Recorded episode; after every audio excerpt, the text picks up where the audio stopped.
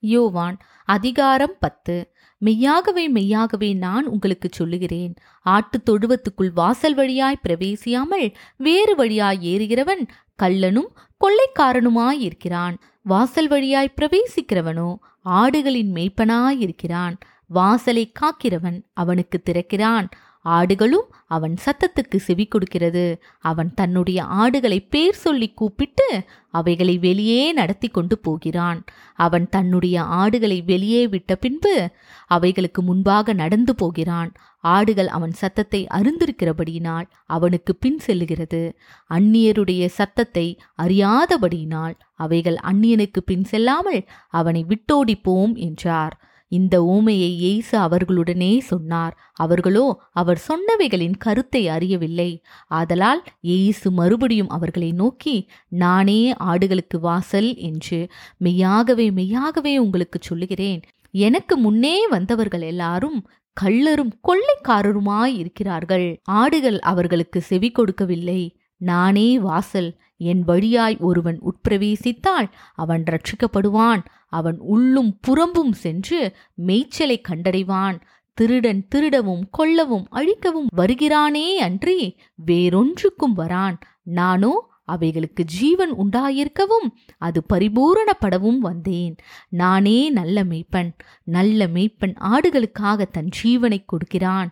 மெய்ப்பனாய் இராதவனும் ஆடுகள் தனக்கு சொந்தமல்லாதவனுமான கூலியால் ஓனாய் வருகிறதைக் கண்டு ஆடுகளை விட்டு ஓடிப் போகிறான் அப்பொழுது ஓனாய் ஆடுகளை பீறி அவைகளை சிதறடிக்கும். கூலியால் கூலிக்காக வேலை செய்கிறவனாகையால் ஓடிப்போகிறான். ஆடுகளுக்காக அவன் கவலைப்படான். நானே நல்ல மெய்ப்பன். பிதா என்னை அறிந்திருக்கிறது போலவும் நான் பிதாவை அறிந்திருக்கிறது போலவும் நான் என்னுடையவைகளை அறிந்தும் என்னுடையவைகளால் அறியப்பட்டும் இருக்கிறேன். ஆடுகளுக்காக என் ஜீவனையும் கொடுக்கிறேன். இந்த தொழுவத்தில் உள்ளவைகள் அல்லாமல் வேறே ஆடுகளும் எனக்கு உண்டு. அவைகளையும் நான் கொண்டு வர வேண்டும். அவைகள் என் சத்தத்துக்கு செவி கொடுக்கும். அப்பொழுது ஒரே மந்தையும் ஒரே மெய்ப்பனும் ஆகும். நான் என் ஜீவனை மறுபடியும் அடைந்து கொள்ளும்படிக்கு அதை கொடுக்கிறபடினால் பிதா என்னில் அன்பாயிருக்கிறார். ஒருவனும் அதை என்னிடத்திலிருந்து எடுத்துக்கொள்ள மாட்டான். நானே அதை கொடுக்கிறேன். அதை கொடுக்கவும் எனக்கு அதிகாரம் உண்டு. அதை மறுபடியும் எடுத்துக்கொள்ளவும் எனக்கு அதிகாரம் உண்டு. இந்த கட்டளையை என் பிதாவினிடத்தில் பெற்றுக்கொண்டேன் என்றார். இந்த வசனங்களின் நிமித்தம் யூதருக்குள்ளே மறுபடியும் பிரிவினை உண்டாயிற்று.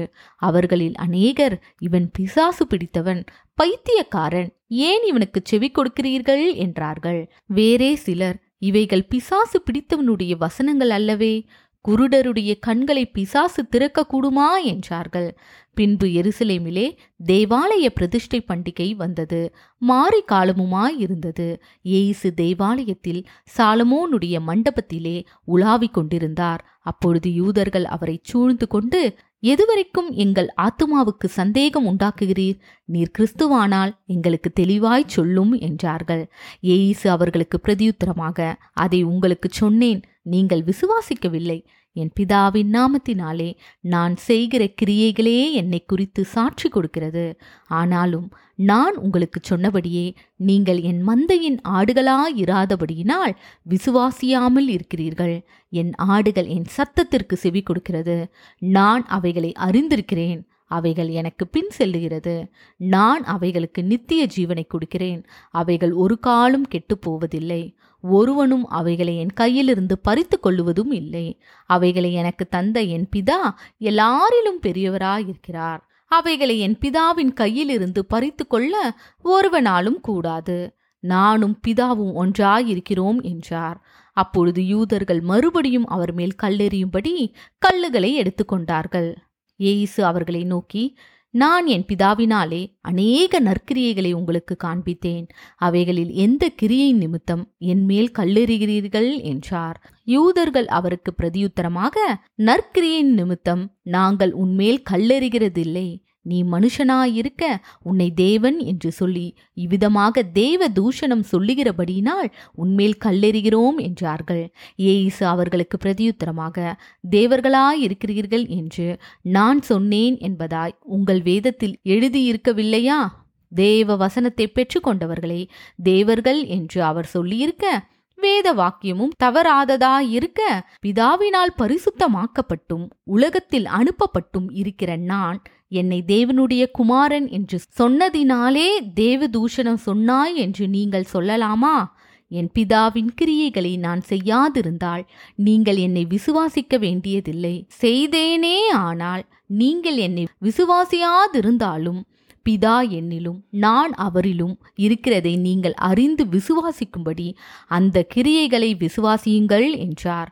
இது நிமித்தம் அவர்கள் மறுபடியும் அவரை பிடிக்க தேடினார்கள்.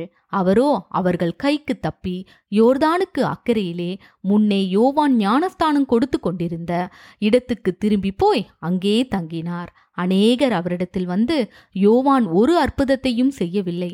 ஆகிலும் இவரை குறித்து யோவான் சொன்னதெல்லாம் மெய்யா இருக்கிறது என்றார்கள். அவ்விடத்திலே அநேகர் அவரிடத்தில் விசுவாசம் உள்ளவர்களானார்கள்